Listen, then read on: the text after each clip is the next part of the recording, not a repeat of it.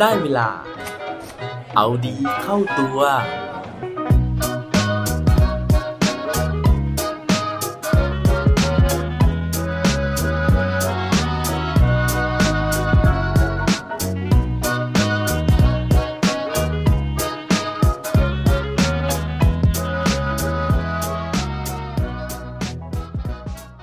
สวัสดีครับ พบกับผมชัชวานแสงปรีดีกร และรายการเอาดีเข้าตัว รายการที่จะคอยมาหมั่นเติมวิตามินดีดด้วยเรื่องราวแล้วก็แรงบันดาลใจ เพื่อเพิ่มพลังแล้วก็ภูมิต้านทานในการใช้ชีวิตให้กับพวกเราในทุกๆวัน เวลาที่เราตกอยู่ในสถานการณ์ลำบากนะฮะแล้วก็รู้สึกว่าชีวิตของเราเนี่ยมันช่างมืดมิดมืดมนนะครับ ถ้าเกิดว่ามันมีแสงสว่างเล็กๆ จุดประกายขึ้นมานะครับ มันอาจจะทำให้เราเนี่ยสามารถที่จะเดินไปสู่ทางออกในชีวิตได้ก็เป็นได้ เหมือนอย่างเรื่องราวของเด็กผู้หญิงคนหนึ่งในวันนี้นะฮะที่ผมอยากจะมาเล่าให้ฟังชีวิตของเธอเนี่ยอยู่ในความมืดมิดมืดมนมาหลายปีเลยนะครับ จนกระทั่งวันหนึ่งนะฮะมีแสงสว่างเข้ามาในชีวิต แล้วเธอก็เป็นผู้ที่จุด ไม้ขีดนะฮะเพื่อที่จะจุดให้ความฝันหรือว่าความหวังนั้นเนี่ยส่องประกาย แล้วก็นำเธอไปสู่ความสำเร็จได้ เรื่องราวของเธอจะเป็นยังไงนะฮะไปฟังพร้อมกันได้เลยครับ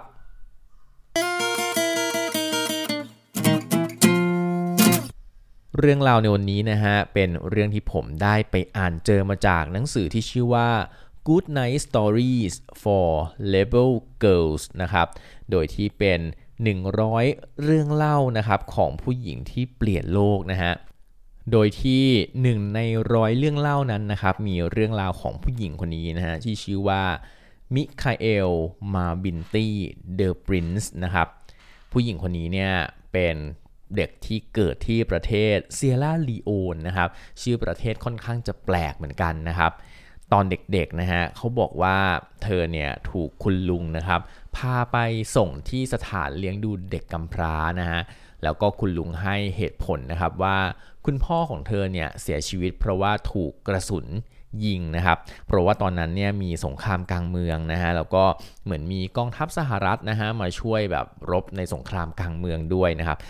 พ่อของเธอเนี่ยก็เลยถูกหน่วยที่ชื่อว่า Revolutionary United Front นะฮะยิงเข้าไปนะครับ ส่วนแม่ของเธอเนี่ยจริงๆ ไม่ได้รับบาดเจ็บจากการสู้รบนะฮะแต่ว่าพอคุณพ่อเสียครับคุณแม่เนี่ยก็รู้สึกตรอมใจนะครับแล้วก็เสียชีวิตตามไปอีกคนหนึ่งนะครับ ซึ่งนอกจากการที่เธอจะต้องสูญเสียคุณพ่อคุณแม่แล้วนะฮะ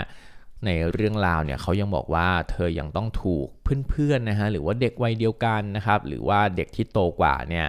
ล้อเลียนนะฮะแล้วก็รังเกียจนะครับ เนื่องจากว่าตั้งแต่เกิดเนี่ยเธอมีปัญหาเรื่องของเม็ดสีทำงานผิดปกตินะฮะทำให้เธอเป็นโรคด่างขาวนะครับ เพราะฉะนั้นเนี่ยเธอก็เลยเป็นเด็กผู้หญิงที่ผิวสีนะฮะแล้วก็มีรอยจุดนะครับบริเวณใบหน้าแล้วก็ลำคอมาจนถึงบริเวณหน้าอก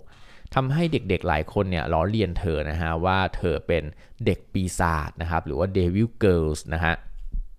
นั่นทำให้วัยเด็กของเธอเนี่ยไม่ค่อยจะเป็นที่น่าจดจำนะฮะเพราะว่ามีความทรงจำที่ไม่ดีมากมายเลย แต่ว่าที่สถานเลี้ยงดูเด็กกำพร้านี่เองนะครับ เธอได้พบกับเพื่อนคนหนึ่งนะฮะที่ชื่อว่ามีอานะครับ โดยทั้งสองคนเนี่ยก็คอยช่วยเหลือซึ่งกันและกันนะครับ เขาบอกว่ามีอาเนี่ยก็จะพยายามร้องเพลงให้เธอฟังนะฮะเวลาที่เธอรู้สึกไม่ดี ส่วนมาบินตี้หรือว่า มิคาเอลานี่เองนะฮะก็จะคอยเล่านิทานให้กับมีอาฟังนะครับ จนกระทั่งนะฮะทั้งสองคนเนี่ยอายุประมาณ 4 ขวบนะครับ ก็มีครอบครัวอุปถัมภ์นะครับ นั่นก็คือคุณเอเลนส์นะครับกับคุณชาร์ลส์ซึ่งเป็นเจ้าของนามสกุลเดอปรินซ์นี่เองนะฮะได้มารับเลี้ยงดูเธอนะครับ แล้วก็พาเธอไปที่ประเทศสหรัฐอเมริกานะฮะที่รัฐนิวเจอร์ซีย์นะครับหลังจากที่รับ เด็กน้อย 2 คนนะครับไปเลี้ยงนะฮะคือครอบครัวนี้เขาค่อนข้างจะใจบุญนะครับเพราะว่าเขาเนี่ยมีลูกทั้งหมด 11 คนนะครับ โดยที่ 9 คนในนั้นเนี่ยเป็นเด็กที่เขาไปรับมาเลี้ยงดู ซึ่งรวมถึงตัวมิคาเอลกับมีอาเองด้วยนะฮะหลังจากที่ไปอยู่ที่นั่นนะฮะมีวันหนึ่งเนี่ยที่มิคาเอลนะครับเขาเอากระดาษแผ่นหนึ่งนะครับไปโชว์ให้กับแม่บุญธรรมของเขาได้ดูนะฮะ ในกระดาษแผ่นนั้นนะครับเป็นหน้าปกนิตยสารเล่มหนึ่งนะครับโดยที่ภาพบนหน้าปกนั้นเนี่ยเป็นผู้หญิงคนหนึ่งนะฮะที่ใส่ชุดบัลเล่นะครับแล้วก็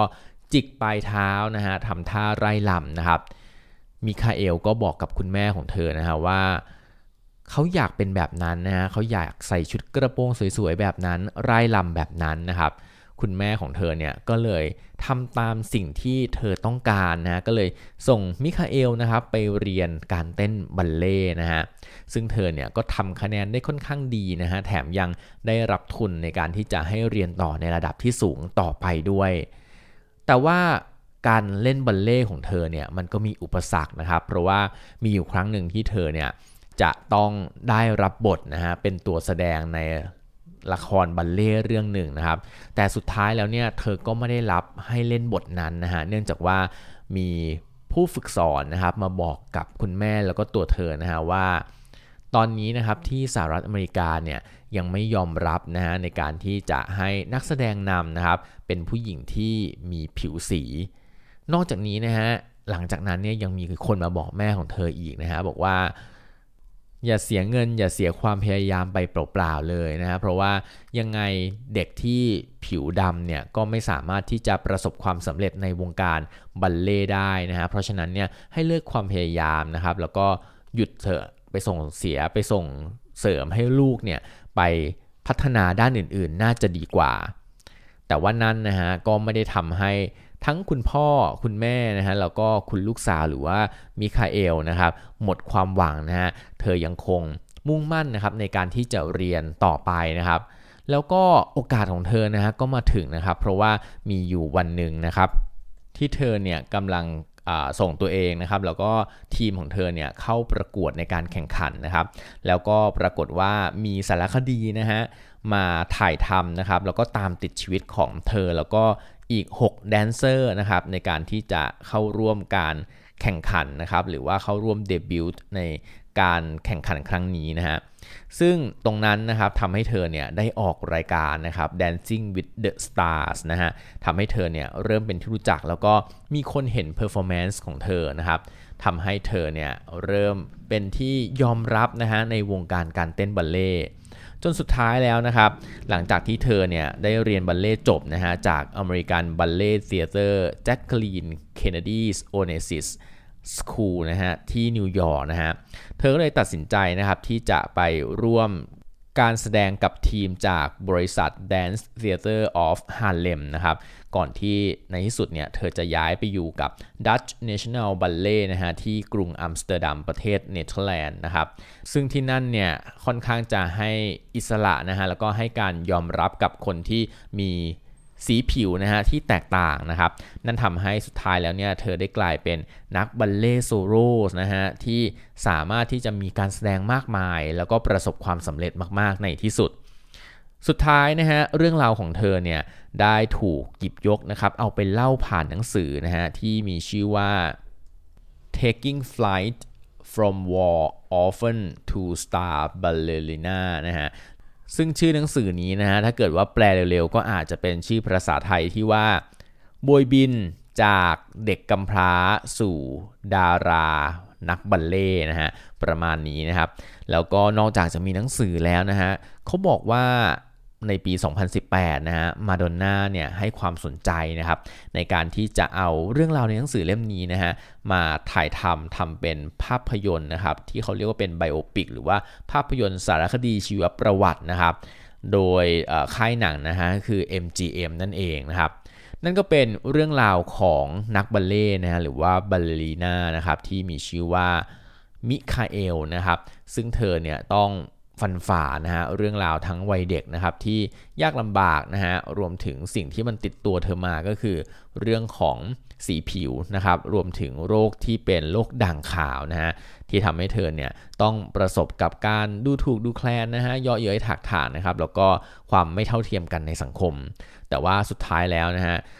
ความฝันในวัยเด็กของเธอนะฮะนั่นก็คือการที่จะได้เป็นแบบคนที่อยู่ในปกนิตยสารนะครับ ก็เป็นตัวขับเคลื่อนแล้วก็หล่อเลี้ยงชีวิตของเธอนะครับ ให้สุดท้ายแล้วเธอเนี่ยสามารถที่จะก้าวไปยืนยังจุดที่เธอเคยฝันไว้ในวัยเด็กได้ เรื่องนี้นะฮะเหมือนเรื่องที่ผมเคยได้ยินนะครับคำแนะนำสำหรับคนที่มีปัญหาเรื่องของโรคซึมเศร้านะฮะหรือว่ามีปัญหาเรื่องของการแบบ ที่รู้สึกว่าตัวเองไม่มีความสุขนะฮะเพราะว่าหลายครั้งเนี่ยความทุกข์ของเรามันเกิดจากการที่เรารู้สึกว่าเรา hopeless helpless แล้วก็ worthless นะครับก็คือไม่มีค่าไม่มีความหวังนะฮะแล้วก็ไม่ได้รับการช่วยเหลือจากใครนะครับเขาบอกว่าขั้นตอนแรก ๆ เลยนะฮะของการที่เราจะสามารถหยุดยั้งการฆ่าตัวตายจากโรคซึมเศร้าแบบนี้ได้เนี่ยก็คือการพยายามที่จะหาเป้าหมายหรือว่าความหวังหรือว่าความฝันคำถามหนึ่งที่เราควรจะถามกับคนที่ประสบปัญหาเหล่านี้นะฮะคือว่าเขามีความฝันหรือเปล่า เขามีสิ่งที่เขาอยากทำหรือเปล่า ถ้าเกิดว่าเขามีนะฮะนั่นจะเป็นสิ่งที่ยึดเหนี่ยวนะครับ จะเป็นเชือกให้เขายึดเกาะในการที่จะก้าวข้ามอุปสรรค แล้วก็ภาวะที่ยากลำบากในชีวิตของเขาได้ เพราะฉะนั้นถ้าเกิดว่าตอนนี้นะฮะเรากำลังรู้สึกแบบนั้นนะฮะลองถามตัวเราเองว่า เรามีความฝัน หรือเรามีสิ่งที่เราอยากทำอยู่หรือเปล่า ถ้าเกิดว่ามีนะฮะแม้ว่ามันจะลำบากนะครับ แต่ว่าอย่าลืมนะฮะ อย่าหยุดที่จะพยายาม อย่าหยุดที่จะเดินไปหาความฝันของเรา เหมือนกับที่มิคาเอลานะฮะ เขาสามารถที่จะโบยบินจากการเป็นเด็กกำพร้า สู่ดารา นักเต้นบัลเลต์ได้ในที่สุดครับ